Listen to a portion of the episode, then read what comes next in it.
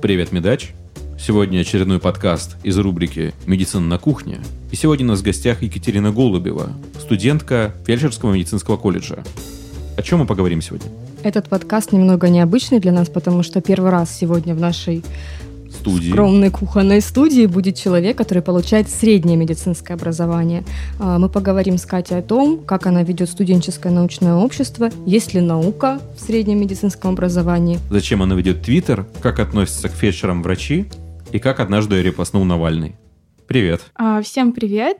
Я Катя, обучаюсь в фельдшерском колледже и получаю среднее медицинское образование. Самый ключевой момент — то, что мне 24 года. Обычно люди в таком возрасте, они уме- имеют уже высшее образование или они уже после среднего образования обучаются дальше. Но так получилось в моем пути, то, что только сейчас я осознала, что медицина — это абсолютно мое. Как так вышло? В 17 лет мы все ищем какой-то вуз, поступаем куда-то, определяемся. И мне всегда нравились абсолютно другие предметы. Я увлекалась физикой, информатикой, математикой, но никак не биологией и химией. И я выбрала именно эти предметы в ЕГЭ, биологию и химию, только потому что мне стало интересно доказать, что ну, я могу это сделать, потому что медицина — это очень сложно, и она тебя всегда развивает. И ты в этой профессии можешь выбрать абсолютно все, что хочешь в дальнейшем. Ты никогда не будешь стоять на месте. А, Я сначала обучалась э, в медицинском университете имени Пирогова, это в Москве. Но я думаю, многим знаком этот университет, потому что оттуда очень много отчисляют студентов. То есть как их и набирают, так их и отсеивают. И неважно, а, платное у тебя образование или ты на бюджете. То есть э, на моем потоке было 666 человек в 2015 году. И на данный момент, как я знаю, осталась половина, а то и меньше. А почему же я после отчисления все-таки пошла в медицину? На самом деле был такой этап, что мне уже вообще не хотелось. Я, получается, а, я перевелась из, из Москвы в Питер, в педиатрический университет, и там мне сказали, что достаточно большая разница в программе, и дали месяц, чтобы это все как бы скорректировать. Ну, я выбрала легкий путь, я просто забрала документы и сказала, что медицина это не мое. Все, пойду себя искать дальше. И через год поисков я все-таки вернулась, просто так подала документы хоть куда-то, чтобы получить хотя бы корочку среднюю. И я влюбилась в эту деятельность. Почему же фельдшер? Потому что каждый человек обладает такими качествами, которые, он, которые его определяют. И я понимала, что мне очень нравится решать ситуации различные очень быстро. То есть находить, например, за 5 секунд решение проблемы, и получается этого прям кайф, самый настоящий. Поэтому лечебное дело. На каком ты сейчас курсе? Я сейчас на третьем курсе, А сколько всего? а, всего 4 курса. То есть обучение длится 3 года 10 месяцев на базе среднего полного образования, то есть 11 классов. А, Я считаю, что очень много студентов первых, вторых, третьих курсов, когда идет э, огромный отсев, особенно в городах-миллионниках, они сдаются, и им кажется, что если им не зачли ГИСТу, БХ или еще где-то какие-то проблемы, то что это, их, это не их тема. То, что это не их путь, и они просто забирают документы и идут э, абсолютно в другие специальности. Хотя, возможно, это и была их мечта детства. Скажи, пожалуйста, какие у тебя ожидания от работы? У тебя есть какой-то практический опыт?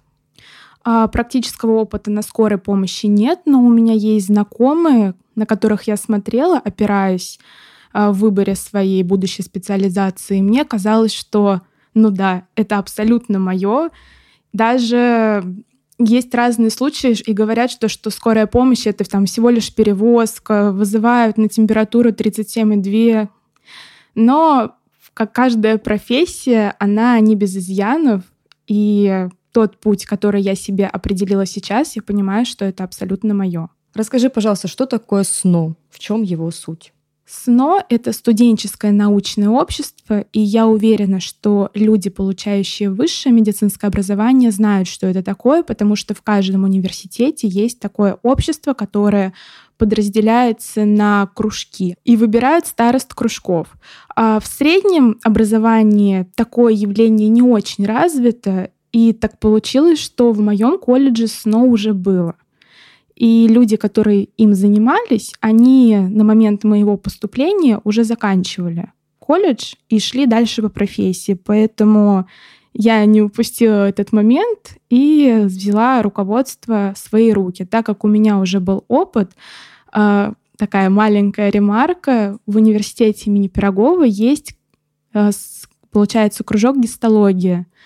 И вот этот вот кружок, на который я ходила и из-за предмета, возможно, этого кружка меня и числанули, мне показалось то, что это будет классно мой опыт э, принести именно в среднее образование. Как ты попала в СНО именно своего колледжа? А, я, запис... я узнала, что есть такая структура. Я туда записалась, пришла послушать э, мастер-классы, лекции, поняла, что ребята, они занимались больше конференциями. А мне хотелось устраивать именно круглые столы, чтобы студенты собирались и обсуждали какие-то э, кейсы медицинские, рассказывали доклады, непосредственно участвовали в диалоге, а не только слушали лектора. Поэтому я подошла к руководителю и сказала, а можно, пожалуйста, я этим займусь? Ну и на этом меня одобрили как кандидатуру. Я еще видел, у тебя есть классный паблик, который ты ведешь. Расскажи как про него немножко. Ой, паблик — это такое мое детище, моя отдушина, потому что мне очень нравится веб-дизайн, и получилось так, ну, паблик создала не я, он уже был до меня, так как э, научное общество колледжа существует на данный момент уже около пяти лет, получается, но я его, как я сделала рембрендинг этого паблика, то есть логотип, э, какие-то все афиши мероприятий, статьи — это все то, что я делаю в фотошопе, как такая творческая часть. Мне это очень нравится. А, я хотела уточнить, ты являешься старостой какого-то кружка или как? А, я являюсь председателем студенческого научного общества.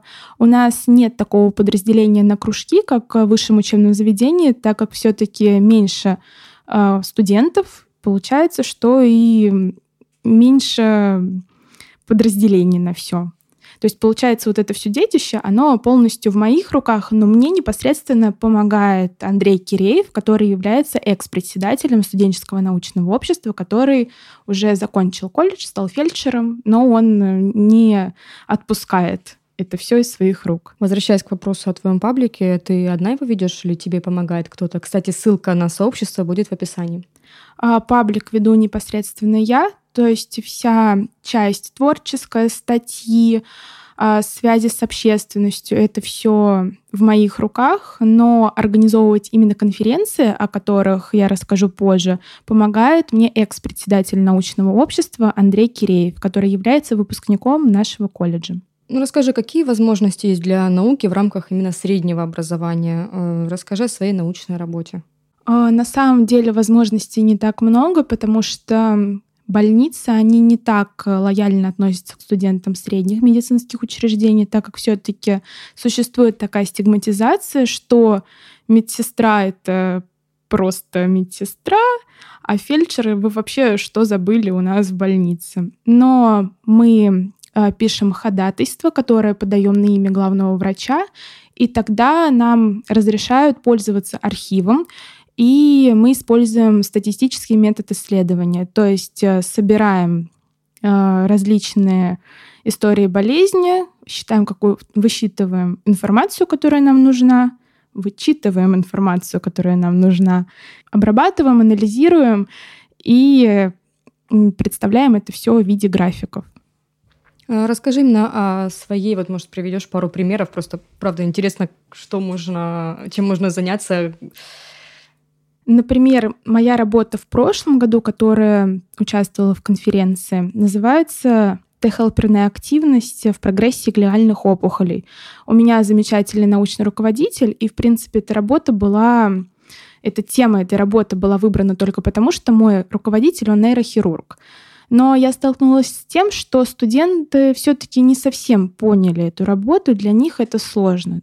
А так как у меня опыт все-таки был обучение в медицинском университете, я взяла немножко высшую планку, но на этот год я немножко упростила задачу, и я буду изучать инсульты. Тем более в моей профессии, где я сейчас работаю, в месте, где я сейчас работаю, это очень актуально. А по поводу возможностей и проблем, то, что все-таки случилась пандемия, больницы закрыты, и очень сложно просто так сейчас пробраться и сказать, что «Здравствуйте, я хочу собрать материал». Ну, скорее всего, тебя просто туда не пропустят, так как красная зона. А если в плане отношения, мешает ли это? В плане отношений... В плане отношения к... Мешает ли отношение врачей к среднему медицинскому персоналу именно для сбора материала и написания работы? А, мы обычно сидим в архиве, это отдельное помещение, где много-много историй болезни, и нас даже никто не видит, поэтому особо нет. Но чтобы подойти, например, к врачу и спросить, вот здравствуйте, вот у меня такая тема работы, можно, может, вы мне как-то поможете, то, скорее всего, он тебя посмотрит и скажет, ну ты же среднее образование получаешь, зачем оно тебе надо?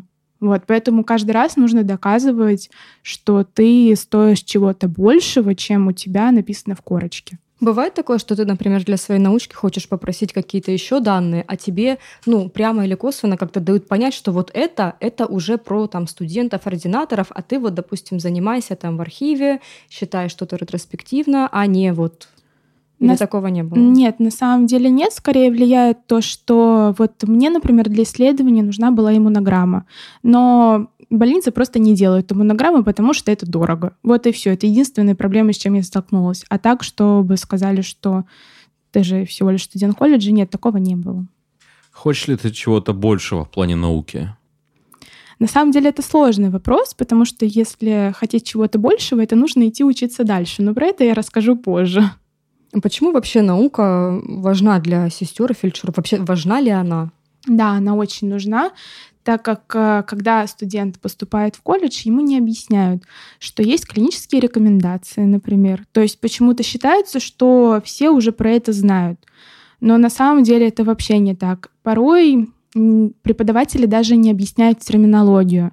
Например, э, я общалась, готовясь к этому подкасту со своей подругой, она моя одногруппница. Естественно, у нас разница с ней в возрасте. Ей сейчас 20 лет, когда она поступала, ей было 17.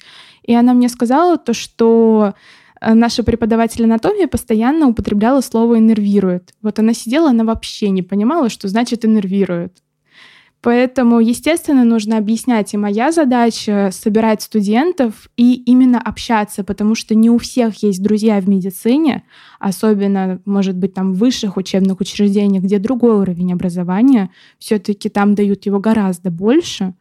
Поэтому это очень важно, хотя бы обсуждать обычные термины.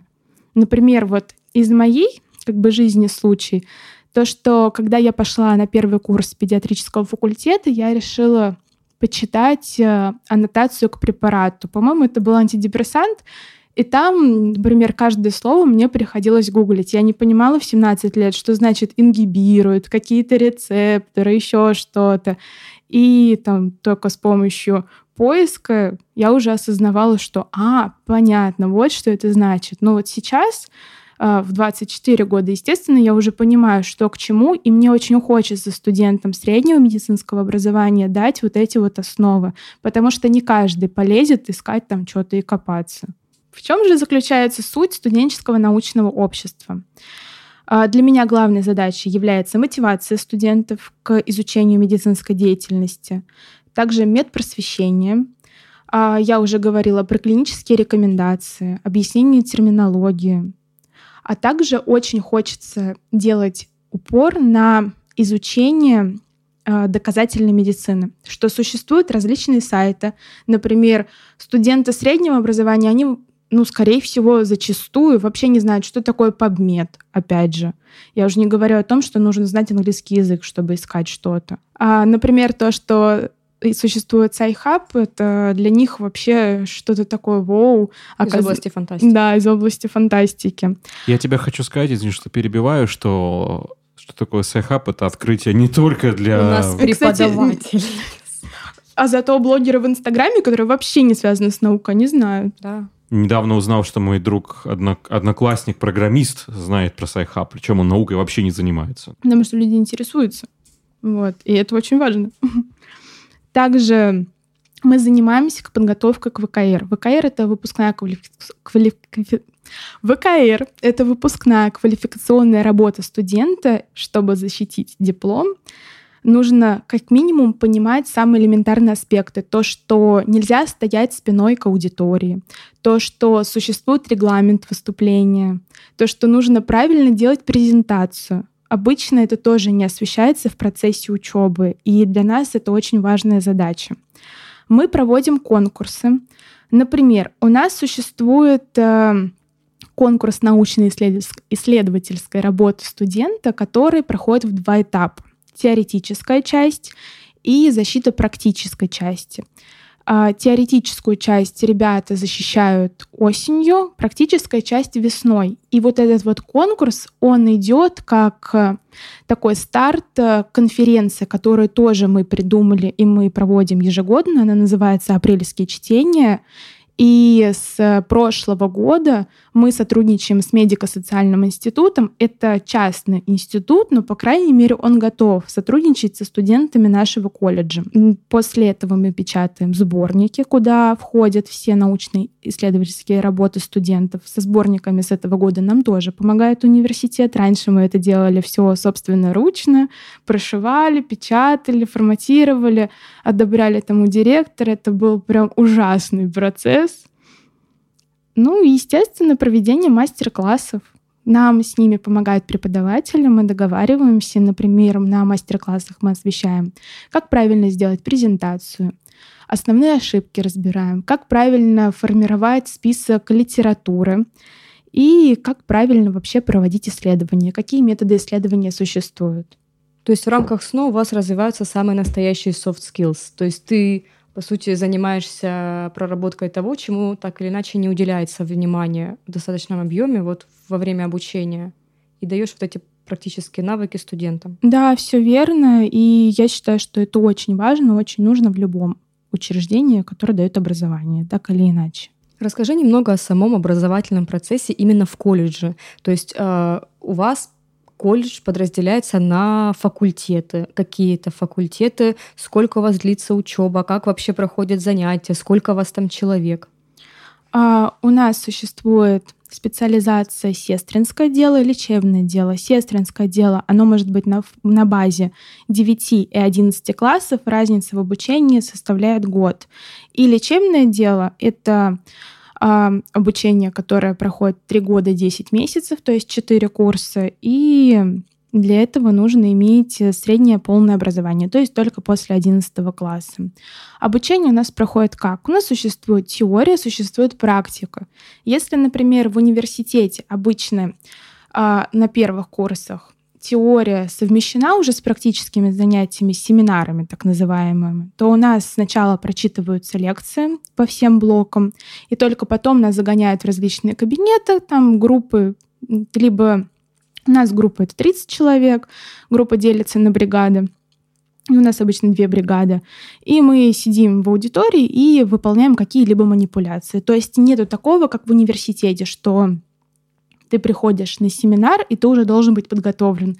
Здесь немножко лояльнее, здесь ты как в школе, то есть с тобой прям общаются. Кстати, на лекциях тоже очень сильно отличается это все от университета, потому что обычно в универе, ну, нельзя там спросить что-то. Нет, возможно, можно, есть преподаватели исключения, но зачастую это просто монолог преподавателя.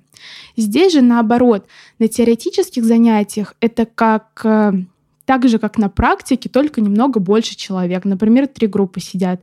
Преподаватели что-то объясняют, показывают, рассказывают. Ты вступаешь в дискуссию, а, подготавливаешь какие-нибудь презентации, выступаешь. То есть здесь намного интереснее.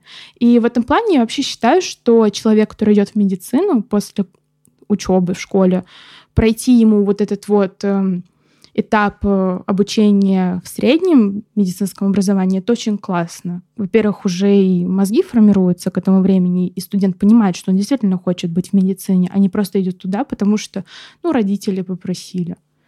Вот. А сколько у вас человек на курсе? То есть э, это получается уже не 666? Нет, у нас три группы на данный момент. Вообще сейчас сократили э, набор фельдшеров, то есть лечебное дело. Сейчас всего две группы на первом курсе, две группы по 30 человек, 60. То есть получается, что подход, он более индивидуальный, и, естественно, знаний ты получаешь больше. Ты уже не идешь потом там в университет с базы именно школы, ты уже идешь с базы каких-то более глубоких знаний, как минимум заболеваний, патогенеза.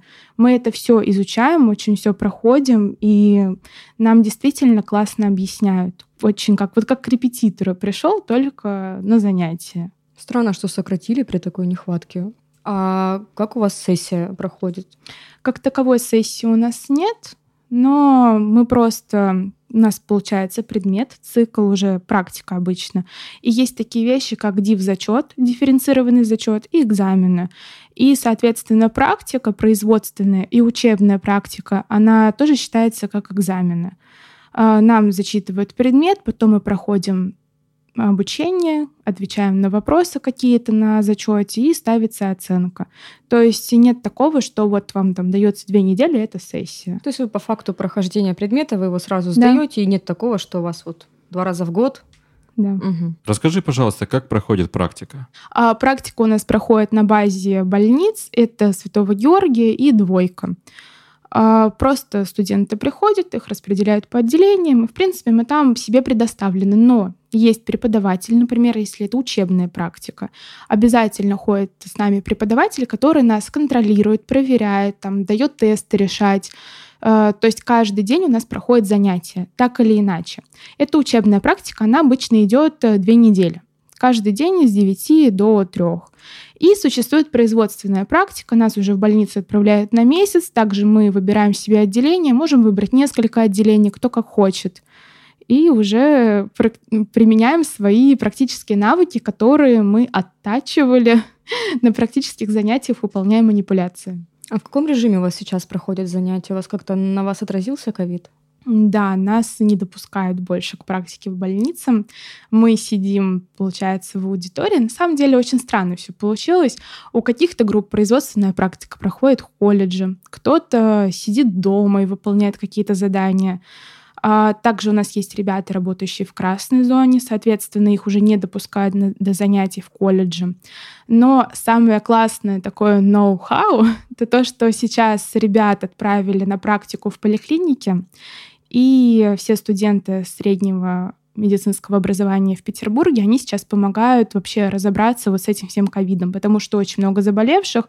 На студентах висят сейчас звонки, в основном там снятие КГ, э, термометрия, то есть вот такие вот базовые аспекты, на которых э, у врачей не хватает времени. Это все в рамках учебы либо практики, то есть это неоплачиваемая какая-то история? Пишут вообще, что вроде как должны платить 7 тысяч стипендии, но, естественно, никто этого не делает. Хотя а вдруг? Вот я сейчас скажу, что потом а потом заплатят, да. Скажут, типа, это что такое? Ну, а те, кто работает в красной зоне, вот нас освободили от практики, и мы, по идее, практику проходим на базе своей больницы. Это было добровольно? Э, добровольно освободиться. Нет, Нет красная зона и вот это все. Но кто работает, то есть а, После первого курса, вот, наверное, это тоже важно рассказать, нам выдаются сертификаты. На сертификат называется «Младшей медицинской сестры». Мы проходим 144 часа обучения, сдаем экзамен, и только с такой корочкой мы можем идти в больницу Питера и работать с санитарами. То есть угу. так, чтобы убирать за пациентом, нужно иметь сертификат. И очень много студентов устраиваются на работу, потому что это удобно. Удобно именно по графику совмещать. То есть обычно работа начинается с 16 вечера. Ну, это, например, в больнице, где работаю я. После этого мы остаемся на ночь и сдаем смену и идем на учебу. А где ты сейчас работаешь? А, по сертификату я младшая медицинская сестра, но моя должность называется санитарка. Работаю я в отделении реанимации и интенсивной терапии. А моя больница сейчас перепрофилирована под ковидарий, Поэтому у нас очень много всего интересного. Тем более это Петербург, который считается эпидемическим, эпидемия. Очагом, эпицентром. Да, и, да, и цифры не очень хорошие. А, скажи, пожалуйста, я, я правильно понимаю, что тебе нравится ургентная медицина именно? Да, очень. Я вообще как бы по характеру такой человек. Мне надо бежать, что-то делать, постоянно решать ситуации. И именно это отделение, это вот прям моя стихия, я себя чувствую очень довольна. Особенно ну, у нас вся работа, она по определенному графику, и можно бежать, бежать, постоянно что-то делать, у тебя в голове постоянно план действия, этот план действия разрушается тем, что пациента срочно привозят на интубацию, и очень много всего интересного. Иногда бывает, что вот я прихожу на сутки, я вообще могу не присесть там до 12 вечера, ночи. Ну, естественно, нам дается перерыв на сон. Иногда вот в данный момент мы не всегда даже можем прилечь, поспать. Можем только быстренько там что-нибудь перекусить и дальше идти бежать. Потому что на отделении, как зачастую, санитар один, палат много, и работы на нас тоже очень много. На самом деле больше даже порой, чем у медсестер и даже у врачей. Особенно это физический труд. Это очень сложно. И вот в этих вот костюмах это я хочу подтвердить, спорт. я тоже работала в реанимации и задолго до пандемии, без костюмов. Это адская работа, мне кажется. Но я не знаю, какая может быть тяжелее работа, особенно для младшего персонала. Она очень тяжелая, как физически, так и психологически. Это действительно, это вот такие смены, когда ты не то, что не поспишь, там иногда вот э, пришел, налил чай, потом он у тебя утром так и стоит. А сколько у вас человек? Ну, примерно было. Э, лежит сейчас? Да, да, да, у нас 18 э, коек, и все они заняты. Обычно в обычное, в мирное время, ну, лежит человек 12. Плюс э, две палаты, они послеоперационные, а три палаты, они такие большие, общие, они уже под инсульты. Инсульты лежат обычно долго, за ними просто уход, а послеоперационные — это, в принципе, люди, которые могут себя более-менее обслужить, поэтому с ними не так много работы. Сейчас, конечно, сейчас все тяжелые. То есть нет сейчас легких пациентов. Но среди них есть кто в сознании, кто без. Это все очень быстро mm. уходит в бессознание. Жаль. А что входит в твои обязанности? Ой, в мои... я очень люблю называть свою специальность утконосом. да, туда что только не входит. И как минимум это уборка, то есть убрать, покормить, сходить в пищеблок, потом принести что-то из чистой зоны в грязную зону. Естественно, это постоянное переодевание. То есть если средний медицинский персонал, уже медсестры, там, высшие, опять же, врачи, они обычно постоянно в красной зоне находятся, то мы такие как бы бегающие человечки, которые подай, принеси. Но без этого, опять же, никак. После уборки обслуживания пациента у нас входит уборка зеленой зоны, Потом нам разрешают, а точнее даже мы должны это делать, но все-таки я имею, имею сертификат и имею право на это, а, помогать среднему медицинскому персоналу. Опять же, где-то сделать какие-то назначения, где-то еще что-то помочь. Но, конечно, это по идее мы не, ну, не обязаны это все сделать, но как не помочь, опять же, если ты понимаешь, что люди просто зашиваются. Есть ты выполняешь как свои обязанности, так, по сути, и обязанности сестер, и у вас такая командная работа. Да, у нас командная работа, но опять же все зависит от сестер, потому что некоторые они не пойдут тебе на помощь, а кто-то наоборот. Но вот когда попадается смена, которая ведет себя как команда, то получается все очень слаженно, классно, и все помогают друг другу, все дополняют друг друга. Например, из моих обязанностей а, вот самое сложное это уход за пациентом, потому что нужно как минимум подойти к пациенту, повернуть его на один бок, обтереть, там, сменить простынь, повернуть его на другой бок. Пациенты все разные, массы их, вес тоже различный, и очень тяжело там подтянуть пациента, чтобы он ногами не упирался в кровать. Естественно, мы это делаем все собственноручно, никто там из врачей, из мужчин нам помогать не будет. Классно, когда есть медбратья на смене. Это прям их ценить нужно и любить за это. А так, да, мусор вынести. Например, утро в субботу и воскресенье — это самое вообще тяжелое утро, потому что на тебе а, вот с 4 утра, то есть я обычно в 4 утра я уже точно в палате, я начинаю бегать, бегать, носиться, перестилать. Где-нибудь там к 5.30 мы заканчиваем перестилку всех пациентов. Естественно, это идет прям нон-стопом. После этого нужно все собрать, помыть отсосы, э, разобрать всю замочку. Э, после этого идет, ну вот мы идем считать белье, как бы выполняем уже обязанности сестры хозяйки, так как это выходной день. Загружаем это все белье на тележке. Это такие два огромных мешка. Ну, то есть 18% куча простыней, пододеяльников, всего. Потом у нас есть мусор, которого стало в данный момент в разы больше, так как это костюмы. И получается, что в одной руке ты везешь такую тележку с этими мешками, в другой руке у тебя огромный бак с отходами. Ну вот как на улицах стоят такие зеленые баки с крышками большие. Вот ты такой идешь, ты понимаешь, господи, как я вообще это все держу? И идешь на лифт, спускаешься в подвал, это все выбрасываешь. После этого ты идешь, как переодеваешься, переодеваешься уже в обычную одежду, ну, я имею в виду медицинскую, идешь в пищеблок, потому что это чистая зона. И ты, когда уже все это доделаешь, то все, ты сдал смену, ты молодец. Ну, естественно, не забыть помыть пол, где-то убрать какую-то грязь. А бывает такое, что в 8.30 утра пересменка, а пациента нужно срочно там прибрать. Ты такой, блин, и все. Короче, и работа просто сдохнуть.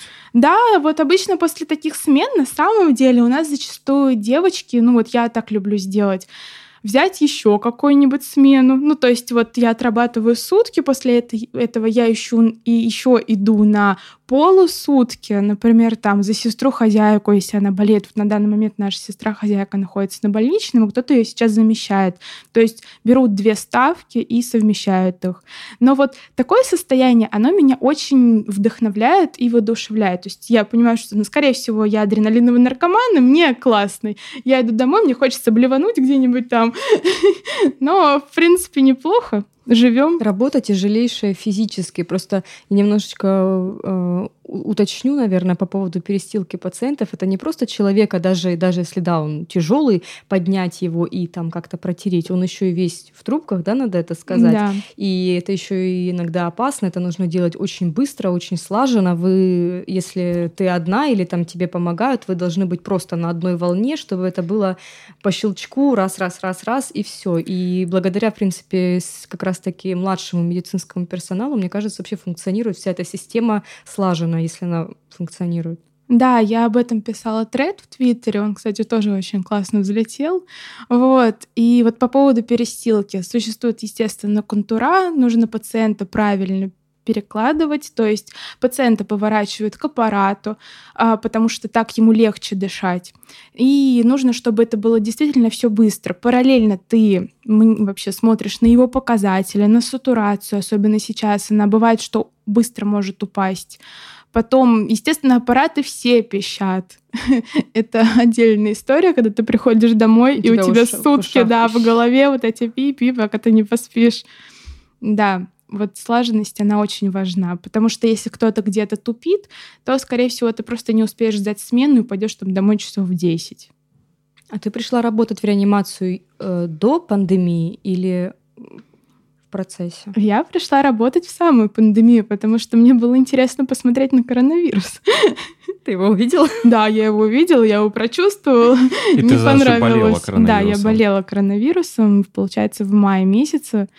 Ой, это отдельная история, я не могла выписаться месяц. Расскажи, как ты болела коронавирусом. Слушай, ну переболела я на работе потому что я только устроилась, я отработала где-то неделю-две, я думала, что мне так плохо из-за вот этого костюма. Ну, я не привыкла жаловаться. Это, это мой осознанный выбор идти работать в реанимацию.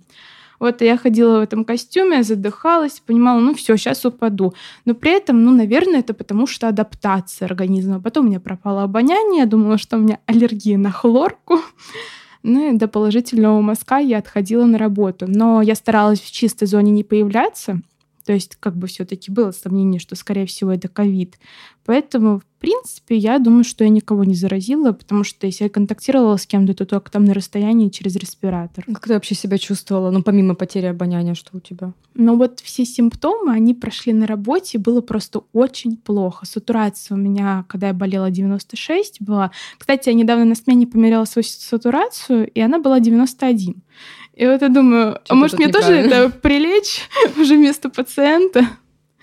Вот. Ну, так, в принципе, прошло это более-менее в легкой форме, но на МСКТ, которое я сделала уже потом через несколько месяцев, все-таки показала, что спайки есть, то, что, скорее всего, пневмония была, ну, температура держалась месяц 37.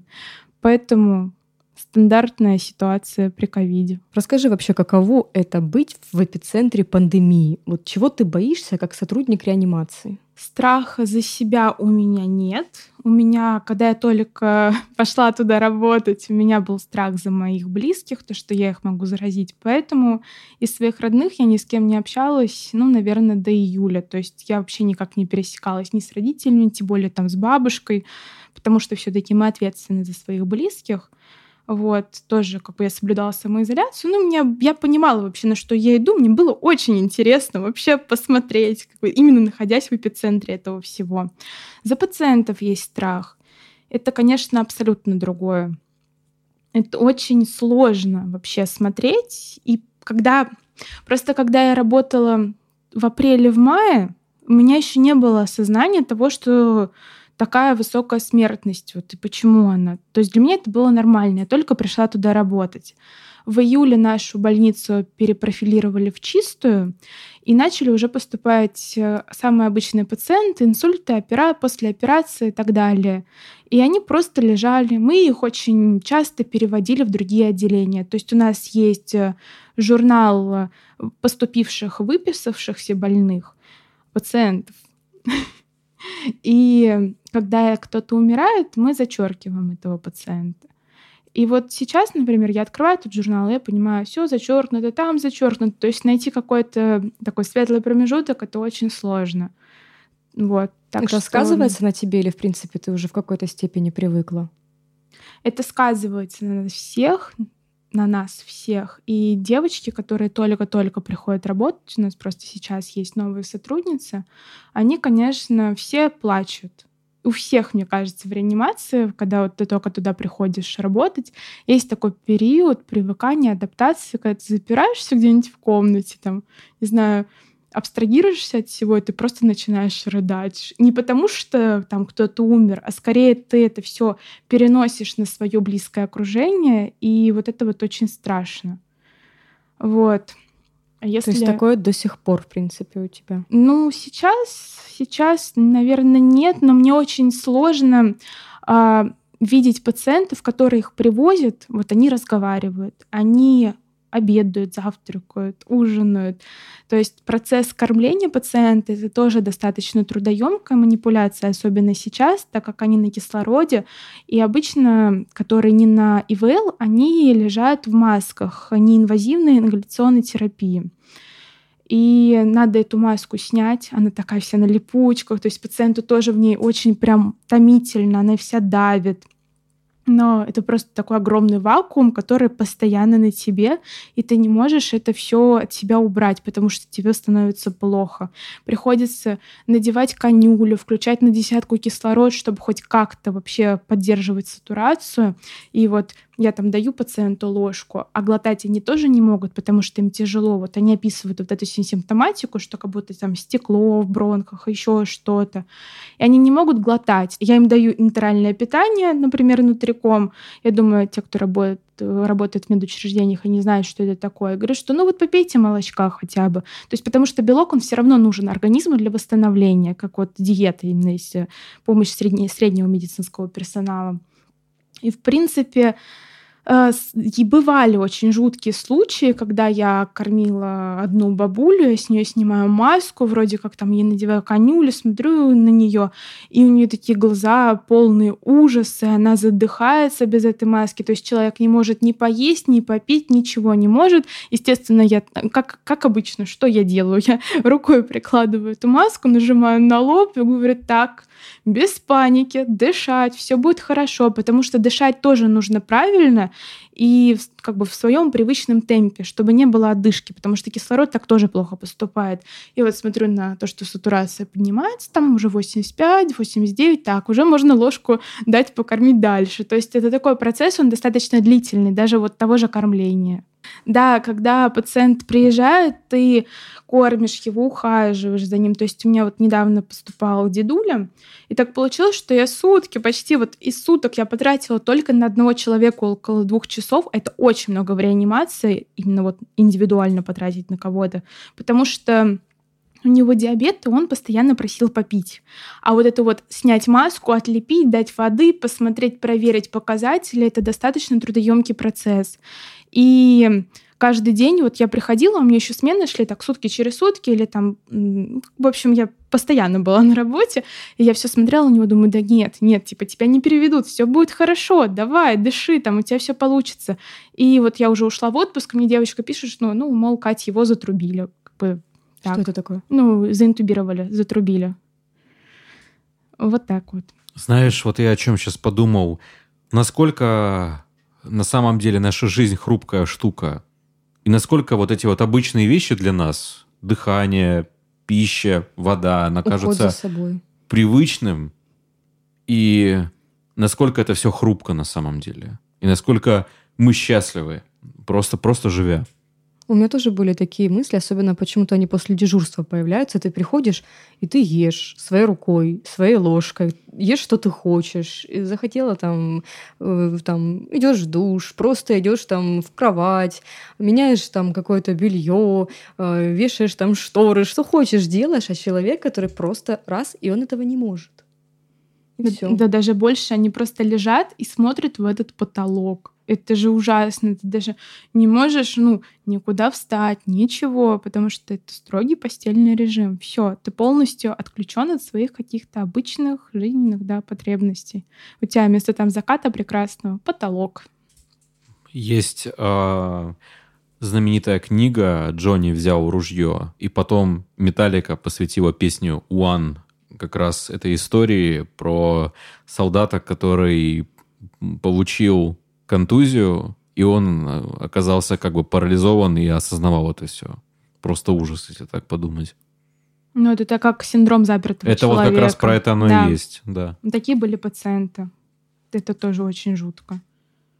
Вот. Но если рассматривать аспекты донтологии, например, э, в реанимации очень многие грешат тем, что при пациенте начинают обсуждать свои личные проблемы, считая, что ну, он же все равно овощ лежит. Я считаю, что так делать не надо все-таки должны соблюдаться какие-то рамки. И нужно всегда понимать, что ну, это человек. Какой, в каком бы он ни был состоянии, это все равно, может быть, он все слышит. Это как есть книжка Аист Марабу, то же самое. Может, он там все понимает. Ковид в целом протекает, как ты уже сказала, сильно тяжелее, чем даже инсультные пациенты. Если сравнивать с такой общей патологии, которая была до ковида, да, намного тяжелее, потому что при гипоксии первым делом страдает мозг, а мозг это очень важная структура нашего организма, и я прям вижу, как пациенты, которые в таком здравом уме поступают, с, со временем они становятся, ну вот, немножко уже другие. И это очень жутко, потому что все-таки за сатурацией нужно следить, и в обычное время, ну, пропищит аппарат, и ты понимаешь, что так, надо подойти. Здесь пищат аппараты все, как я уже говорила, и ты просто теряешься и не понимаешь, что... Ну, то есть нужно прям разграничивать здесь уже кому тяжелее. Например, там, если кто-то лежит с давлением 50 и 30, ну, скорее всего, он на допамине, на допамине, и он просто уже лежит. А, например, пациент, который поступил вот с маской, то нужно постоянно ходить и контролировать его сатурацию. Так как э, на моем опыте, например, пациент лежал с сатурацией 80, буквально там за несколько секунд, ну вот я сейчас не гиперболизирую, ну за секунд 15-30 он становится бледный, серый, сатурация падает до 40, его экстренно интубируют. Опять же, чтобы экстренно заинтубировать, это нужно вызвать врача, добежать до врача. Они же не всегда в красной зоне находятся. Им нужно переодеться, то есть на все это нужно время. А у пациента уже гипоксия. Да, он, возможно, не умрет, но мозг-то уже пострадал, и очень сложно восстановить это все в дальнейшем, как в реабилитации. Ну, интубируют, лежат. Иногда это все заканчивается успешным, иногда не очень. А по поводу затрубили, это уже значит то, что исход самый неблагоприятный, который возможен?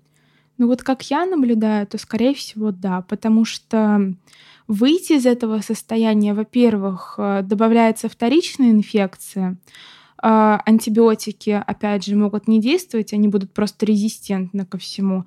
И их снимают с трубы. Бывает такое. Вот сейчас я к сожалению, не застала, чтобы пациенты сняли с трубы, потому что я в отпуске нахожусь, а больницу нашу недавно перепрофилировали в ковидарий. Но весной, да, бывали такие случаи. В принципе, некоторые пациенты бодрячком, но они лежали недолго на трубе. Там один день, два дня — это ничто. А вот если уже ставят трахеостому, трахеостому ставят только после трех дней, ну это как по клиническим рекомендациям, то, скорее всего, очень исход будет неблагоприятный. Я знаю, что сейчас, может, достаточно откровенно спрошу. Среди американских а, врачей, парамедиков а, есть такая небольшая традиция. Они себе бьют татуировку «Не интубируйте меня». Что ты про это думаешь? Это не работает. Вообще нигде. Я как раз в Твиттере наткнулась на данный тред. Я так понимаю, что и законодательство Америки, и наше российское ну, вот То есть это не принимается во внимание? Вообще, ну вот если я как фельдшер приеду на такой вызов, и я увижу ту, такую татуировку, я все равно окажу данное мероприятие, потому что иначе ну, меня лишают сертификата за неоказание первой помощи. То есть ты не сможешь сослаться на да. то, что у человека что-то там было на То есть, да. поняли, можете хоть обмотаться. Но, но сама ты о таком очень страшно спрашивать.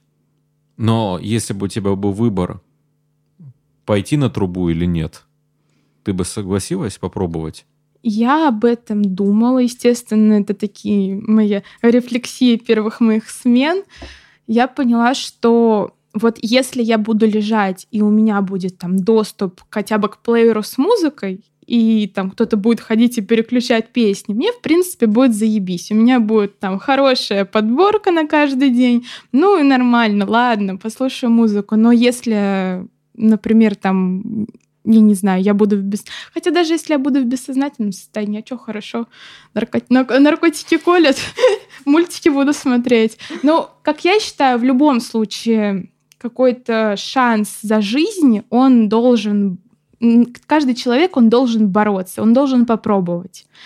Ну, реаниматологи, они тоже же люди, они тоже все понимают. И о, о таком неэтично, конечно, говорить. Мне кажется, меня заплюют такое в комментариях, типа, ты что тут вообще рассказываешь? Но, естественно, если видят, что, ну, уже все, как бы дают спокойно, не то, что там отключают что-то, просто поддерживающая терапия, инфузионная, там тот же самый почечная доза допамина, это локальный мем в реанимации, 2,5 микрограмма на килограмм в минуту. Вот, ну, поддерживают, а потом постепенно пациенты уходят из жизни. Но я бы, я бы попробовала. Мне кажется, каждый бы попробовал и на Нет, словах... не каждый, не каждый. Но когда ты знаешь, что есть хоть один процент, что ты видел людей, которые вставали и потом уезжали домой, и ты нет, я этого не буду делать. Мне кажется, все-таки иногда, когда уже, ну, действительно, это не разговоры философские, а когда вот действительно у тебя стоит выбор, человек, скорее всего, мне кажется, будет склонен к тому, чтобы попробовать? Или есть все-таки вот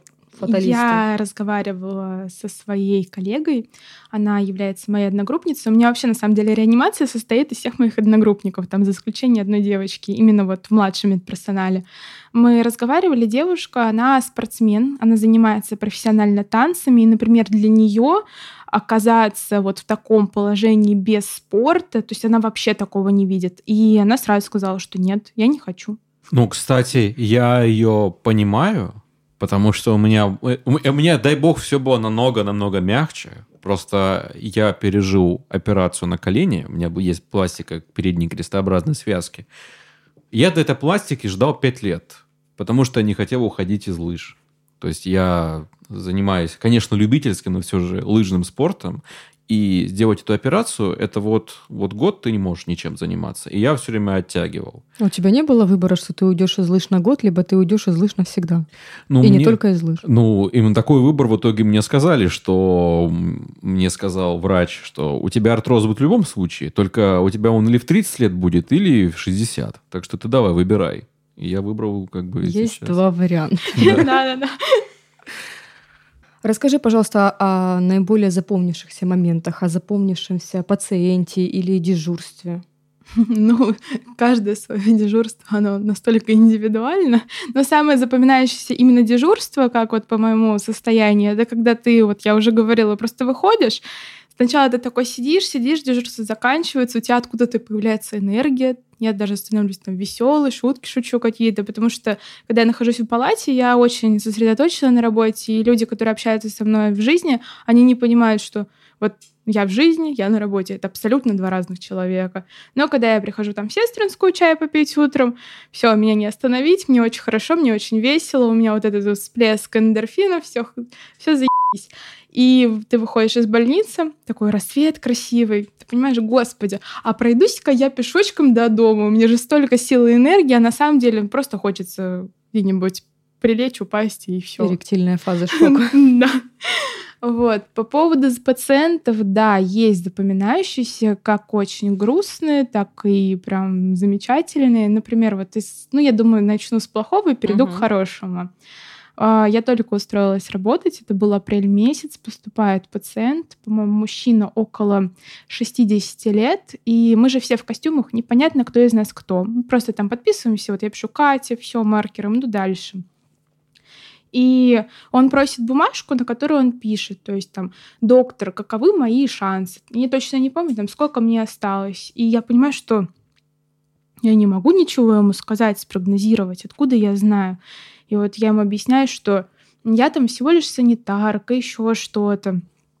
А, вот вы держите эту бумажку, когда подойдет ваш следующий врач, вы ему ее покажете, и уже он расскажет о вашем состоянии. Но самая жесть, она произошла дальше с этим пациентом, потому что в 12 ночи ну, на мой взгляд, он знал, сколько времени, потому что мы с ним общались, я к нему часто подходила, это такой был очень привередливый достаточно дедушка. Да, ну, какой дедушка? Мужчина, 60 ну, то есть лет. он был да. контактный, он был в сознании? Он был в сознании, но он был уже на трубе, он не разговаривал, потому что труба, она пережимает голосовые связки, и пациент не может разговаривать. И он попросил его побрить. Ну какой в 12 ночи? Я не буду же этим заниматься, у меня там куча других дел. Обычно мы бреем там, когда приходит, происходит перестилка пациента, утро. Я ему говорю, вот будет утро, я вас побрею. Ну и, в общем, ночью он скончался. И вышло, конечно, не очень хорошо, потому что, возможно, это было его последнее желание. А еще он очень просил яблоко, и мы ему полдня искали яблоко. Вот, вот захотелось ему. В итоге врач там из каких-то вообще своих закромов нашла яблоко, а врачи-то они немножко по-другому относятся к таким просьбам. И то, насколько он прям... Такое чувство, что он был непривередливый, как будто он что-то знал. Он, да не, не знаю, мне кажется, он просто внимание хотел, но вообще вот как я столкнулась с тем, что как только пациент просит его побрить, то, ну это все. Вообще я очень стараюсь не брить пациента, а почему всё? что ну, ну, я не знаю, у меня вот статистически, если я кого-то как вот не соберусь побрить, так это заканчивается все летальным исходом, как будто они на услугах экономят. Надеюсь, не, на, не при твоем участии заканчивается. Нет, я аккуратно брею. У нас минутка черного юмора на Медач ФМ. Вот. А хороший случай у нас лежал пациент, он э, был на маске, то есть неинвазивная вентиляция легких. Он долго лежал. Он лежал около месяца. Нашу больницу уже перепрофилировали под зеленую, его переводили в другую больницу, как раз Святого Георгия. И я прям вот приходила каждую смену, с ним разговаривала, общалась. То есть я прям за него очень переживала и боролась. И когда его переводили, это как раз было на моей смене, он попросил мой номер оставить. Я знаю, что так делать нельзя, но, блин, я около него целый месяц ходила, имею я право вообще знать и что-то о нем услышать. Я оставила свой номер, и где-то в сентябре раздался звонок, вообще какой-то незнакомый номер. Ну, думаю, ладно, отвечу, хотя на самом деле я не часто беру. И он говорит, вот, там, здравствуйте, я такой-то, такой-то, вы меня помните? Я говорю, нет, напомните. И, в общем, он объяснил, кто это такой. Я так обрадовалась. Он рассказал свой путь, он рассказал, у него было 70% поражения легких, он пролежал на маске, его не затрубили, потому что, ну, я считаю, что есть люди-борцы, и именно борцы, когда они верят, что вот они вылечатся, то это все заканчивается благополучно. А люди, которые сдаются, их потом трубят, и очень все грустно происходит. Ну и, в общем, да, его перевели в другую больницу, Потом э, он уже с аппаратом этим арендованным лежал дома, восстанавливался. Он месяц говорил, что вот он не мог встать. Это была очень долгая, трудная реабилитация. Где-то в середине как раз сентября он уже вот сходил по грибы и решил позвонить, рассказать, как у него дела. Это было очень приятно, это очень вдохновило, потому что как раз в этот период нашу больницу уже должны были перепрофилировать обратно. И я, ну, честно, у меня вообще не было сил там идти, вот этот ковид, эти костюмы, это прям с таким негативом все вспоминалось. Но после его звонка, у меня как раз на следующий день была смена, мне стало прям намного проще и лучше. То есть интубация — это не приговор? Ну, его не интубировали, в том-то и дело, он что он на, на маске, маске, да. Ну, ладно, я имею в виду, то есть, то есть попадание в отделение интенсивной терапии – это не приговор. И даже 70% поражения легких, потому что считается, что ну, это огромная цифра. Ну, представь, там вообще ничего не работает, никакие там почти альвеолы тебе не производят газообмен. Ты должен просто поверить в себя. Да, это очень важно. Вообще каждый пациент, который проходит лечение, он абсолютно точно должен верить э, в благополучный, благоприятный исход. Обсудим твой твиттер. Зачем и для кого ты ведешь Твиттер? О Твиттере я знаю очень давно, ну, наверное, с года восьмого, десятого, когда вот эта вот платформа была прям эм, на пике на высоте, ну да, на, на высоте своей популярности. Золотые годы Твиттера. Да. И я никогда не понимала, что я хочу туда писать, потому что вот я люблю там шутки про пердеж, говно, но они есть у всех, а хочется, чтобы была какая-то своя изюминка. То есть представлять себя как личность. И в апреле, когда я как раз устроилась в больницу, я поняла, что так, по-моему, я хочу освещать вообще вот эту вот всю подноготную медицину. Естественно, я сначала это делала анонимно, мне было страшно. В определенный момент э, я начала подписываться на других медиков. Они начали подписываться на меня. То есть у нас образовалось какое-то вот... В принципе, в Твиттере же есть свои вот эти вот комьюнити. Ну, расскажи про твиттерскую тусовку тогда. Твиттерская тусовка, она очень многогранна и очень много различных слоев эти, этой тусовки. Ты можешь попасть куда угодно. Например, у меня друзья, с которыми, которые меня фоловят уже там очень много лет, они вообще знать не знают, что такое медицина, им это не надо. И там либо музыканты, либо алкоголики петербургские, кто угодно. Ну, то есть явно там ни врачи, ни медсестры, ни фельдшера. И так вышло, что вот когда я поняла, что я хочу быть грустным фельдшером, ну, это я. И тогда появились какие-то новые знакомые, и мы начали обмениваться контактами. А, в Твиттере есть такая тема, как списки. То есть кто-то создает список людей, это может сделать кто угодно, и добавляет туда разные-разные аккаунты различных людей, но обычно там список э, моих там знакомых врачей, там коллег, медиков, кого угодно. И он тебя туда вносит. И ты можешь тоже подписаться на этот список и будешь э, там наблюдать э, новости других людей. Мы как два бумера сидим и слушаем. Вот. И формируется такая тусовка, то есть э, какие-то очень, очень много анестезиологов, реаниматологов, очень много фельдшеров. Особенно мне нравится то, что делают сейчас ребята из Беларуси, потому что Беларусь, она сейчас очень в сложном положении, и Твиттер это как Телеграм, но порой мне кажется, что даже в Твиттере быстрее все, чем в Телеграме. Вообще, наверное, Телеграм даже что-то пиздит из Твиттера. И вообще все-все пиздит из Твиттера. Например? Ну, какие-то новости. То есть человек там... А, в плане контента? Да, да, да. Он увидел сфотографировал, написал. Дальше это уже кто-то взял из телеги, после этого кто-то это взял из ВКонтакте, и, ну, там где-нибудь вот еще Фейсбук. О, да, это конечный пункт. Одноклассники. Ты сказала Спустя про то, что... Э, ты сказала про то, что довольно-таки много анестезиологов. Вообще, э, много ли врачей, и они все тоже скрываются, ну, то есть анонимно, или кто как? Э, очень много кто скрывается, то есть никто не говорит, что я такой-то, такой-то работаю там и там-то. Обычно это скорее уже бывшие медицинские работники, потому что все боятся получить по шапке. Вот, потому что... А за что и от кого? Ну, мы все догадываемся, от но давайте это озвучим. Да, конечно же, от руководства. Вот я сейчас что-нибудь скажу лишнее, а мне там завтра прилетит от э, администрации. Ну, мне это все равно, потому что я уже определилась со своей позицией бы я не боюсь. Вот. И так, естественно, все боятся выговоров, особенно люди, которые держатся за место своей работы. И но это, опять же, это даже такое своеобразное разглашение врачебной тайны идет, хотя никто никогда нигде не указывает там имя, фамилию пациента. Обычно это там идет, например, М. Запятая, там 77 лет, а, основной диагноз, сопутствующий, госпитализация. То есть есть фельдшера, которые вот они выходят на смену и начинают транслировать это все. На мой взгляд, это очень важно и правильно делать, потому что существует мнение, что работа должна оставаться на работе. И порой очень многие люди, они просто нигде не могут вообще рассказать, что у них там произошло родственники близкие их не слушают, кому-то это даже неприятно слушать. Не все любят медицину и могут слушать про какие-то клинические случаи. И у человека появляется какая-то отдушина, куда он э, все выплескивает. И ему легче, и людям, которым интересно, они почитают, как-то тоже разнообразят свои обычные будни.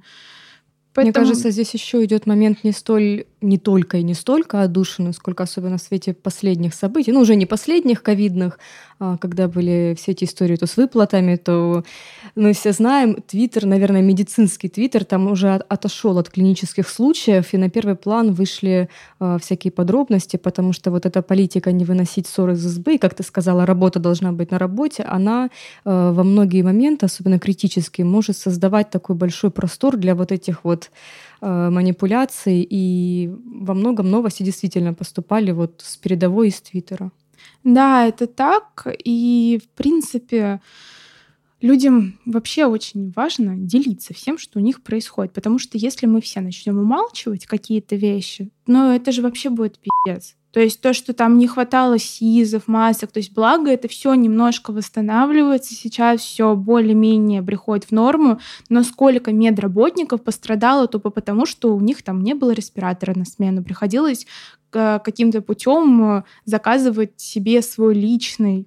Если там, например, больницы именно перепрофилированные э, оснащали этими всеми вещами, то больницы, которые являлись чистыми, хотя все мы понимаем, что туда тоже может прийти пациент с ковидом, им ничего не выделялось. То есть у них не было денег из бюджета. Если ты, например, заболел, ну это мы уже, конечно, заходим в другой разговор, если ты заболел в чистой больнице, то еще попробуй докажи, что ты заразился именно от пациента там. Ну, больница-то чистая, никого нет. А, расскажи, пожалуйста, о личном опыте. Вот как обошлись с тобой? А, ты покупала СИЗы или тебя оснастили? Как с выплатами? То есть, ну, скажем так, без имен. А, на самом деле мне очень повезло со своим медицинским учреждением, то, что у меня, да даже на данный момент, что было весной, что сейчас меня э, как бы оснастили всем. И костюмы нам выдавали, и маски, респираторы, там, не знаю, шапочки, перчатки. То есть вообще все, все было. Никаких задержек выплат не было. Ни за месяц, ни федеральных, ни от президента, ничего после, вот я же тоже переболела, мне все деньги выплатили. Я просто собрала документы, подала их в местный собес, который мне уже подписал главврач и его заместители, я не столкнулась ни с какими проблемами. Мне все было выплачено в срок. Ну, буквально на месяц это все растянулось, но это еще и была моя вина, потому что я долго собирала документы. Все было хорошо. Но потому что у меня больница перепрофилированная. А, например, моя мама, она работает в чистой больнице, которую не перепрофилировали под ковид. Моя мама болела, заразилась она не от меня в больнице. Потом старшая медсестра ее отделения заболела на данный момент уже второй раз. И там врач-эпидемиолог говорит, что ну это же не у нас в больнице, вы чё? Mm, то есть еще Поэтому, докажи, потому да, что... Попробуй докажи. Да, было очень много таких историй, и много освещалось. И в связи с этим вопрос еще один. Мы знаем, что тебя репостнул Навальный. Как это произошло? Что это был за пост? И как ты вообще об этом узнала? Ты проснулась знаменитой? Или как это было? Ой, вообще это, конечно, забавная история, потому что на тот момент э, мне только так закрадывались мысли, чем я хочу заниматься и какой контент я хочу освещать в Твиттере. Но это была моя смена, ну, такая не одна из первых, ну, где-то так, посередине, между моей болезнью и между первыми сменами. Мне было настолько плохо и грустно, я поняла, что наше отделение забили полностью. У нас вообще не было места, ничего, куда ни пройти, ни поставить еще одну кровать. Аппараты ИВЛ же нам еще привозили с других отделений, то есть увеличивали количество мест. Я написала, что были какие-то наилютейшие сутки, но вот я сейчас цитирую. Места в реанимации закончились, представляем кровати так, чтобы пройти к пациенту, нужно их постоянно раздвигать. То есть между кроватями обязательно должно быть место, потому что тебе как медработнику неудобно работать, если у тебя там расстояние 20 сантиметров. И вот приходилось постоянно раздвигать эти кровати, чтобы пройти. Я написала такую вещь, что уже который день на ИВЛ поступает исключительно мужчина около 40 лет, и ненароком начинаешь думать о каких-то конспирологических теориях. Но, скорее всего, это был, ну, это был как Степ, это не потому, что я действительно... Да, это был просто обычный ироничный твит усталого человека. Вот. И да, тогда поступали мужчины около 40 лет. Это было прям очень страшно и грустно на это смотреть умирали некоторые такие мужчины, причем это были исключительно мужчины, не женщины, вот стабильно 40 лет. И я это написала и забыла вообще. У меня там читателей это было, ну, человек 50, вообще ни о чем. То есть вообще кто, что мог меня репостнуть куда-то. И на тот момент я еще не читала других медиков, то есть о моем твиттере никто не знал. И я беру утром, то есть уже в 4 утра я просыпаюсь, быстро включаю будильник, телефон я в красную зону никогда с собой не беру, мне не до телефона там. Я заканчиваю смену, прихожу и понимаю, что ну, телефон реально горячий, что-то что не так. вот. Открываю уведомление и понимаю, что ну все, ну мне пизда. Можно это попрощаться с работы, попрощаться со всем. Да, меня почему-то, я не знаю даже как, нашел этот твит Навальный, он его репостнул. И в Твиттере есть такая тема, что можно просто репостнуть, а можно репостнуть, цитируя человека. Если ты цитируешь человека, то лайки, они летят не мне лично, как бы в копилочку моих лайков, а человеку, который написал цитату. А Навальный просто его э, ну, ретвитнул, репостнул это ВК больше. Вот, Навальный его просто ретвитнул, и пришли в комментарии какие-то вообще люди-бумеры, которые начали там открыто поддерживать конспирологические теории, заговоры, еще что-то. Я никому ничего не отвечаю, я ничего не удаляю, я просто сижу и выжидаю. Думаю, угу, что же будет дальше? Естественно, я быстро почистила все свои фотографии вообще, чтобы там моего лица ничего не было, не, чтобы не было упоминаний там моей геолокации, где я работаю, что такое, то есть чтобы вообще ничего не было, был просто анонимный твит. Все, думайте, что хотите. И вот тогда налетела вот эта вот странная аудитория людей около там 40-50 лет, которые начали на меня активно подписываться, еще что-то. Но я тогда почувствовала прям, да, я проснулась звездой. А на работе кто-нибудь узнал? Тебя спрашивали или из твоих коллег, или сокурсников? Вообще на работе я, я общаюсь с одним коллегой, я знаю, что он тоже сидит в Твиттере, но я ему рассказывала такую ситуацию. Я не знаю, видел он или не видел, но мне почему-то кажется, что он видел, но просто он это очень мягко скрывает, чтобы не, не афишировать свой аккаунт. Поэтому, как говорится, коллеги, привет, если он это услышит. Вот. А так нет, я никому ничего не рассказываю, и, в принципе, я все свои социальные сети стараюсь очень фильтровать. То есть в Инстаграме я, например, иногда отключаю истории от коллег, ну, чтобы лишний раз ничего не думали.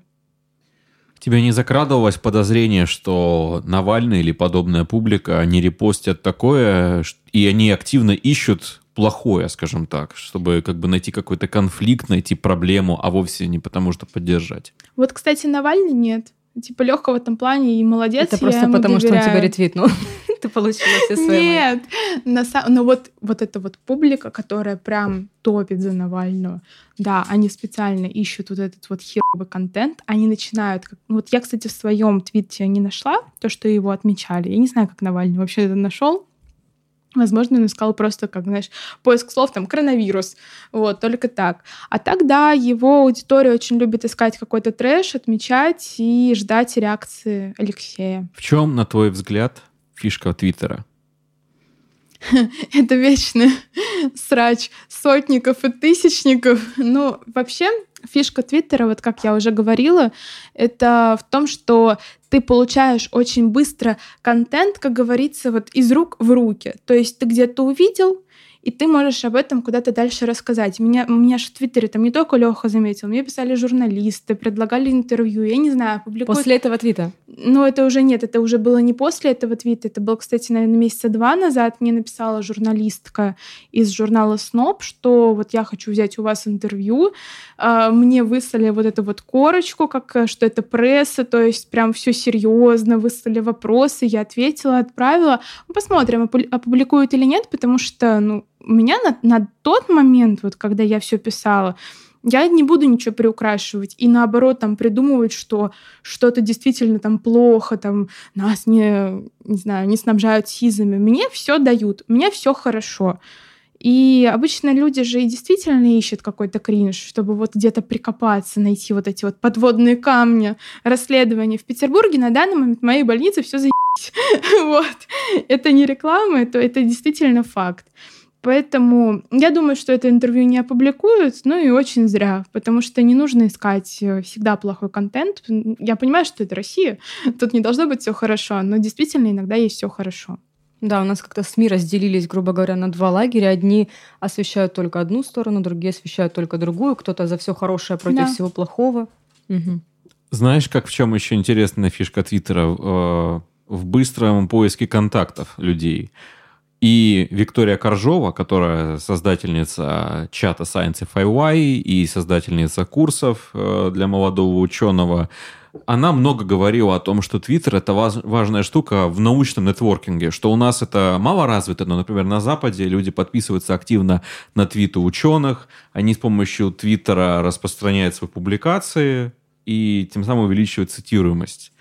У нас пока это еще не настолько развито, но я надеюсь, что мы к этому тоже придем. Я тоже удивлен, что Твиттер является таким инструментом. Для меня Твиттер на самом деле это что-то из начала десятых годов, когда там Болотная площадь была. Да, да, да. Вообще забавно, как мы сейчас Навальный, Болотная площадь и так далее. Но у меня вот правда ассоциация с тем временем, когда Твиттер, Твиттер, Твиттерная революция и так далее.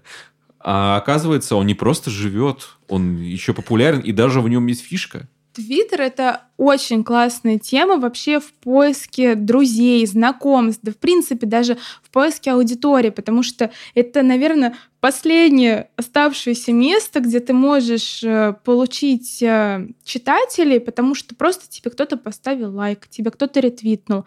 По-моему, в остальных э, всех социальных сетях нужно платить за рекламу, и только так ты станешь более-менее кем-то. Там такого нет. В если телег... ты... Да.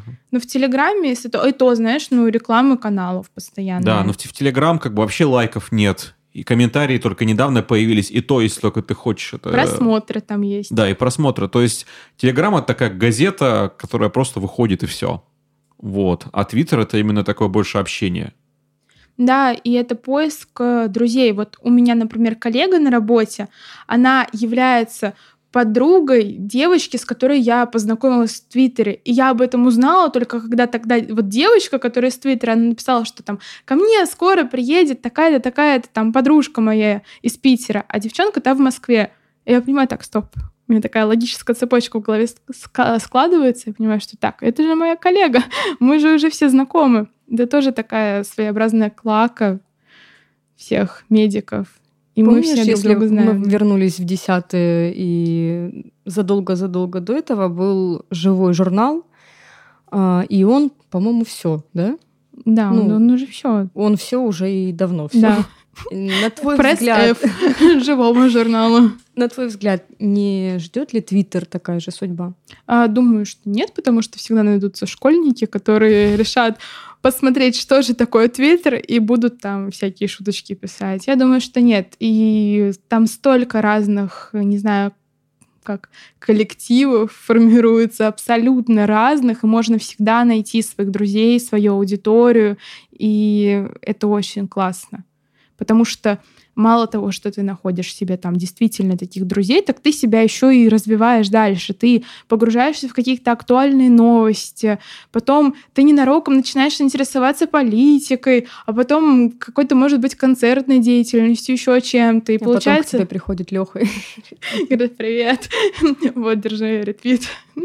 На самом деле это классно. А когда ты вот выбирала, ну, выбирала ли ты вообще Почему ты все-таки решила сделать Твиттер, а не аналогичный паблик? Вот какой у тебя был последний аргумент в пользу Твиттера? Ну, это такое место, куда я всегда почему-то хотела прийти. Потому что у тебя вот раньше было 140 символов, сейчас, по-моему, 280. Если я не ошибаюсь, скорее всего, я ошибаюсь, точную цифру не помню. И ты просто выражаешь свою короткую мысль. Сейчас, конечно, там войсы появились, которые все прям хейтят. Это вообще никуда не годится еще и в Твиттере. А, еще в Твиттере истории появились буквально недавно, как в Инстаграме. И ты просто выражаешь свою маленькую короткую мысль, подкреп... можешь ее подкрепить медиафайлом, и люди это быстро читают. То есть э, тебе не нужно, например, вот в Телеграме мне не очень нравится, что там обычно вот эти вот длиннопосты, которые тебе нужно прям вот сесть, углубиться, прочитать. Здесь у тебя короткая информация, и она очень как бы вообще Твиттер очень классно учит структурировать мысль, убирать вводные слова. То есть у тебя вот просто сухая сжатая информация, и ты пролистываешь, пролистываешь, прочитал там, тебе заебись. Ты знаешь очень много всего нового. Душные бумеры скажут, что это просто клиповое мышление. Да, да. Вернемся к твоей работе и поговорим немного об отношении врачей. А, чувствуешь ли ты на себе, что в медицине все-таки существует какая-то иерархия? Очень, да, очень чувствуется, особенно истории измученных фельдшеров, которые привозят пациентов в приемное отделение с ОНМК. ОНМК — это острое нарушение мозгового кровообращения. И тебе нужно вот прям доказать дежурному неврологу, что вот у пациента действительно ОНМК, у него там действительно там афазия, еще какие-то признаки, чтобы его просто приняли и сказали, что да, типа, ты не пи***бол, давай пациента, и мы его как бы положим, а не отпустим домой. А невролог тебе много ты понимаешь? Щенок. Да, да, да. Потом, например, существует такая тоже неприятная вещь, то что вот в Питере я общалась, такого пока нет, я знаю, что есть в Москве. Фельдшер же он должен и катетер поставить, обязательно обеспечить венозный доступ. И в приемных отделениях очень любят перепроверять работу катетера. Это прям вот их любимое, что пока они не перепроверят, они тебя не отпустят. И ты просто сидишь как оплеванный, думаешь, блин, извиняюсь, конечно, у меня там столько практики, а вы еще перепроверяете мою работу, все хорошо. Но нет, нужно Тебя обязательно... перепроверяют врачи? Да, они смотрят работу катетера. Хотя, например, мы в реанимации всегда, мы, мы скорую помощь называем скориками, и катетеры скориков мы всегда убираем и ставим свои. Поэтому не знаю, зачем это все делается. Видимо, лишний раз доебаться просто, и все. Вообще, вот ты рассказываешь, начиная с э, учебы и заканчивая вот такой работой, вот складывается впечатление, что фельдшер это как в, известные годы der Untermensch в глазах врачей. Ну, в принципе, да, но, конечно, это очень грубоватое такое название, но вообще почему-то, конечно, врачи, я не знаю, откуда это пошло, но не любят они средний медицинский персонал. Вот очень многие врачи, у них вот это есть стигматизация, что если ты медсестра, ты не человек. Если ты фельдшер, ну ты, ну, может быть, ты человек на 25%, ну не более. Но все равно, как бы, ну ты же не врач, значит, ты ничего не умеешь, ничего не можешь. И постоянно нужно вот отстаивать свои какие-то права, доказывать, что, ну, вообще-то, как бы, фельдшеру иные роды может принять, и зачастую вот у меня ребята, выпускники моего колледжа, я с ними со всеми общаюсь, они работают в Пушкине на скорой в Питере. Это, ну, как считается, Петербургом, ну, такая подобласть. Вот. Просто очень мало мест в Петербурге, а у нас э, практика проходит именно в Пушкине. И э, вот начинает работать, у них там роды в машине, роды в машине принять. Скоро, в машине скорой помощи. В машине скорой помощи. На самом деле для меня самое, наверное, кошмарное, потому что я не очень люблю акушерство. Но придется, я думаю, с этим столкнуться. Особенно то, чего ты очень Пока боишься. не приходилось. Пока нет, и слава богу, только на видео. Особенно как нас обучают, вот манипуляция на манекене, а это же настоящий человек, а тебе еще там надо рассчитать, что по сфиксиниям, нам что-то по шкале Абгар посчитать. Это очень сложно. И ты должен знать все. Да, ты всегда на себя как бы существуют линейные бригады, а биты — это специализированные бригады интенсивной терапии. Да, ты всегда, если ты на линейной работаешь, можешь на себя вызвать подногу, но иногда у тебя просто на это нет времени. И что ты... такое линейная бригада? Это э, это? Линейная бригада скорой помощи — это бригада, где работает а, обычно врач скорой помощи и фельдшер скорой помощи. Но это могут быть два фельдшера. И если, например, два фельдшера, то фельдшер берет на себя ответственность. Иногда фельдшер вообще один выезжает. Вот сейчас нехватка бригад, и все работают в одиночку зачастую. И вот ты приезжаешь на вызов, и ты понимаешь, что мало того, что ты находишься один на один пациентом, так ты еще это все делаешь, скорее всего, на глазах у его родственников.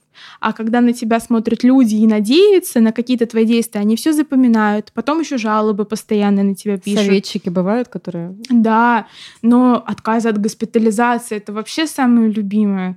То есть надо еще и доказать пациенту то, что вам действительно нужно ехать в больницу. И найдется какой-нибудь родственник, который скажет, это особенно с детьми, это просто боль на самом деле, потому что раньше было подразделение на педиатрические бригады, а сейчас вот э, меня могут отправить там к младенцу или к бабуле, к дедуле, к кому угодно. Сейчас нет, да. И вот я приеду и пойму, что вот мало того, что я ответственна как бы за свои действия, так я еще и ответственна за жизнь ребенка, а с родителями очень сложно контактировать и доказать, что вашего ребенка сейчас там с ларингоспазмом нужно госпитализировать. Потому Но что мамочка без... знает лучше. Да, без согласия мамы ты ничего не можешь сделать. Тебе нужна эта галочка в документе. И это такие прям вопросы достаточно серьезные. То, что врачи, например, считают, что мы всего лишь среднее звено, это не так, потому что порой фельдшера опытные знают намного больше, чем любой там врач, просто имеет диплом и сертификат там того же терапевта. Какие есть вот стереотипы о профессии фельдшера? Хм, да, что все бухают на скорой. Это правда? Ну, ну, в принципе, намного люди часто бухают. Допустим, такое может быть. Ну, конечно, в нерабочее время. Вот. Так что это, наверное, такой самый главный стереотип. А есть ли какое-то предубеждение к девушкам в профессии? Да. У меня, например, я, в общем, рассуждала, рефлексировала, кем же я дальше хочу стать. Но это будет, конечно, дальше вопрос. То, что я бы выбрала санавиацию. Мне очень нравится. На вертолете? На вертолете, да. Для этого нужно отработать несколько лет на линейной бригаде. После этого нужно перейти в разряд фельдшера на бригаде интенсивной терапии, биты так называемые. И только потом твою кандидатуру могут рассмотреть, чтобы ты там работала санавиация. Ну кто возьмет девушку в санавиацию? Это прям элитные войска. Ну вот, причем для мужчин это легче, потому что в армии отслужил и пошел, особенно если ты парень такого крупного телосложения. А который что мешает тебе там работать? Ты же не будешь водить этот вертолет? То, что, ну, я девушка, и как-то я не буду смотреться там колоритно как-то с вертолетом, потому что... Типа, что мне кстати, будут. Кстати, по поводу Твиттера, я познак... вот тоже он очень дает огромные возможности тем, что я познакомилась с э, фельдшером, но он же врач, он закон... мужчина закончил наш э, фельдшерский колледж, как я, кстати, об этом недавно узнала, а, а когда мы познакомились в Твиттере, я вообще об этом не знала.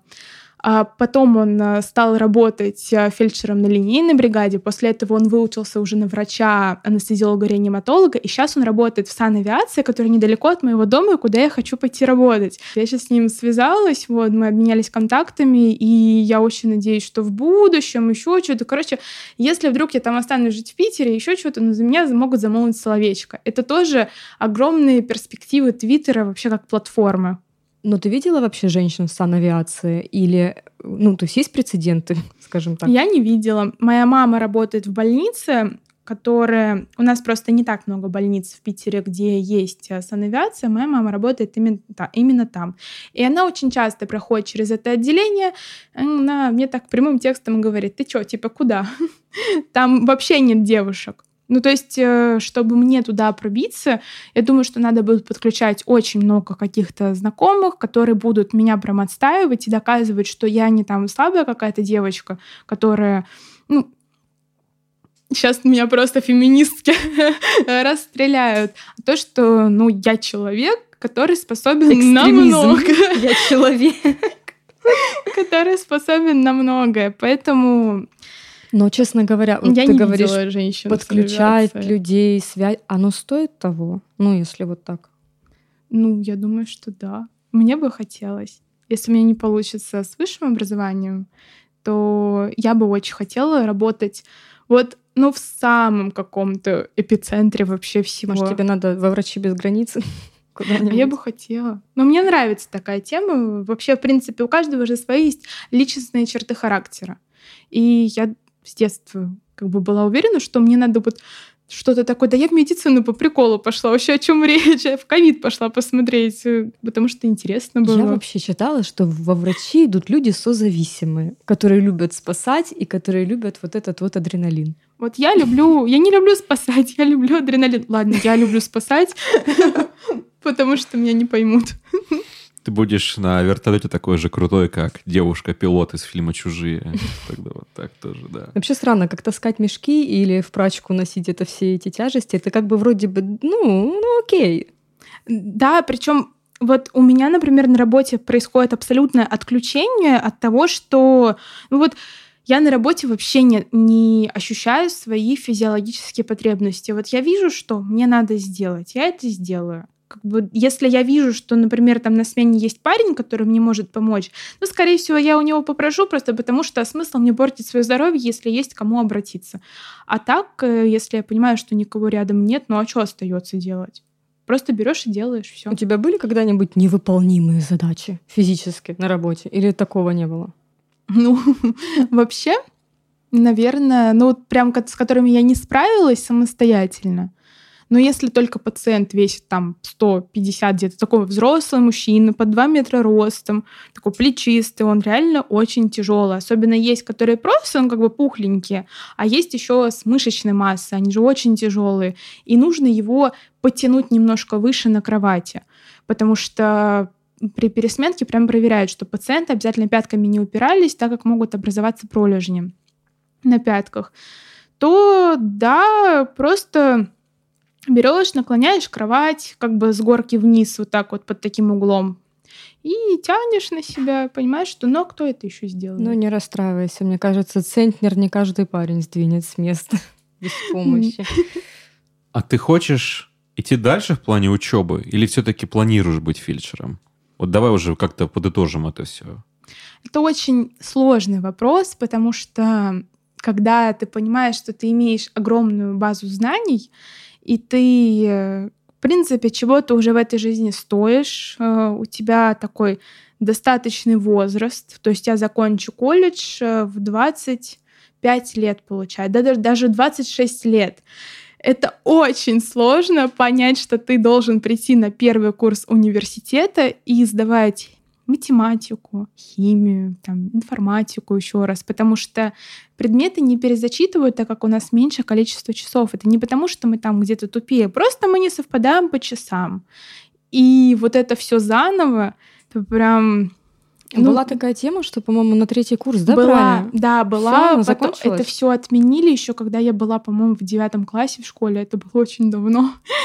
так что да, это очень много лет назад, но это была правильная тема. Во-первых, ты уже как бы все повидал, возможно, кто-то даже уже работает и совмещает с учебой. Тебя просто берут и перекидывают сразу там, даже, по-моему, на, чет- на третий курс уже засчитывается, ты идешь с четвертого курса и изучаешь уже клинические дисциплины, но немножко в углубленном формате. А здесь получается получается еще такая рулетка, что да, ты поступишь, ты сдашь там ЕГЭ, либо вступительный экзамен или еще что-то. Естественно, мы все уже в этом возрасте работающие. То есть так или иначе мы будем пропускать учебу, мы не можем жить там за счет родителей. И очень сложно понимать, что тебя могут просто еще и отчислить. Вот. В любой момент, ни за что. Особенно там, в моем опыте вообще таких отчислений случайных. Там, я, ну, как немножко такое отступление в интро, меня отчислили за то, что я на тесте не успела нажать Enter.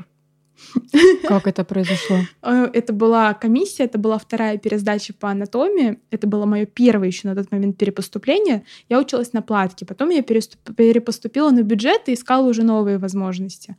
Я сдавала тест по анатомии в замечательном РНИМУ имени Пирогова. Все знают эту кафедру, кто там учился. И у нас своя система тестов. И у меня 20 идет вопрос, всего их 20, а надо учить там 1100 вопросов, что-то такое. Причем эти вопросы, они не совпадали с Сапином. Мы анатомию учили по Сапину. В Питере учат ее по Привесу. Как-то вот, вот такая была несостыковка в вопросах. Я понимаю, что у меня есть последняя возможность ответить, либо я отвечаю правильно, либо неправильно. Я достаю телефон, а у нас вообще это все было запрещено. А, проверяли, чуть ли там в уши не залазили, чтобы микронаушников не было. То есть потом уже глушилки ставили на этой кафедре. И я достаю телефон, думаю, ай, пофиг, найду я этот вопрос. Там отмечаю 1, 3, 4, там, ну, 1, 3, 4, неважно. И у каждого вопроса определенный интервал времени. Я нажимаю Enter и не успеваю его нажать в последнюю секунду. И это был просто такой кошмар. Там еще в универе моем такие длинные-длинные кафедры. Я в этой шапочке в застегнутом халате иду и думаю, ну, пи***ц. Ты не перевернул этот стол с компьютером? Не, я просто спокойно вышла. Ну, то есть это было такое прям разочарование, и я вернулась домой, я вообще не понимала, как мне вообще, что мне делать дальше. Но ничего, не сдалась потом перепоступила, потом были... А куда ты перепоступила? Туда же, да, но уже на бюджет. И там я уже столкнулась э, с кафедрой гистологии. Следующий этап. С кафедрой анатомии там все уже мы решили, уже все было хорошо, налажено, связи, как говорится, все было замечательно. Но я столкнулась с кафедрой гистологии, которая где Но... связи еще не было. А их там нет. То есть кафедра гистологии в этом универе, она самая неприступная такая крепость, где тебе нужно заслужить свой коллоквиум, свой зачет, то есть а, там ограниченные попытки, там, если ты не сдаешь коллок, у тебя два, две пересдачи этого коллоквиума, значит, ты выходишь на комиссию, то есть это все накапливается, и меня, например, спросили на последней моей пересдаче, вот, со мной сидят ученые, можно сказать, вот просто вопрос — а, белки темной пластинки базальной мембраны. Типа, чё? просто да, это просто был вопрос, но надо ебаться. И я на него... А это была какая-то комиссионка уже? Да, это была комиссионная пересдача. И в интернете, кстати, гуляет видео, как э, мой одноклассник, который являлся моим почти, ну, однопоточником, он тоже не сдал комиссию, и он вышел из этого универа, начал очень сильно хейтить кафедру. То есть это прям очень популярное видео, и его уже за это отчислили. То есть прям кафедра, она... Да до сих пор, я думаю, она так делает. И я понимаю, если бы там спросили какой-то вопрос, который напрямую связан там с медициной, но спрашивать про белки темной пластинки я базальной мембраны... Я одном из предметов, ну, крайне редко я помню, чтобы были вопросы, которые потом в будущем имели какое-то прикладное значение, особенно что касается там первого блока вопроса там об истории развития какого-то предмета, кто что открыл. Ну, так бывает. Да, поэтому я вообще хочу пожелать на самом деле студентам, начинающим студентам, чтобы они не сдавались. То есть если где-то вы понимаете, что вам вставляют палки в колеса, но вы верите, что это ваша судьба, что вы заслуживаете быть в медицине, что вы понимаете, что это вот то, к чему лежит ваша душа, нужно идти, не сдаваться и ни в коем случае не говорить, что среднее образование — это вот прям табу. Ну, то, что если ты не имеешь корочки высшего, то лучше уж пойти на, там, на юристов-экономистов. Я ни в коем случае не хочу обидеть другие структуры, у каждого своя судьба. Но в медицине, если ты начинаешь хотя бы даже с чего-то малого, это не значит, что ты не станешь кем-то большим. Просто тебе для этого потребуется гораздо больше времени. Но зато это будет заслуженно, и ты будешь прям профессионалом в своем деле. Мне кажется, у нас в студии был э, наиболее осознанный человек из среднего медицинского образования. Просто хочу немножечко пояснить, что это не та история, где человек пошел в колледж, потому что вот она никуда не поступила. Э, Катя поступила на высшее медицинское образование, более того, она потом перепоступила туда на бюджет. Это был вуз имени Пирогова, то есть это не какая-то там э, провинциальная академия или, может быть, институт. Э, Просто человек ищет себя, да? Да, да, все верно. Мне кажется, лейтмотивом подкаста является то, что никогда не надо сдаваться. Что касается этой пациентов, которые попадают на трубу, что называется, и касается жизни вообще. Да, жизнь не заканчивается. Никогда ты не сдала гистологию, ну, даже никогда тебя затрубили. Всем спасибо. Да, всем спасибо. У нас была Катя Голубева. Пока.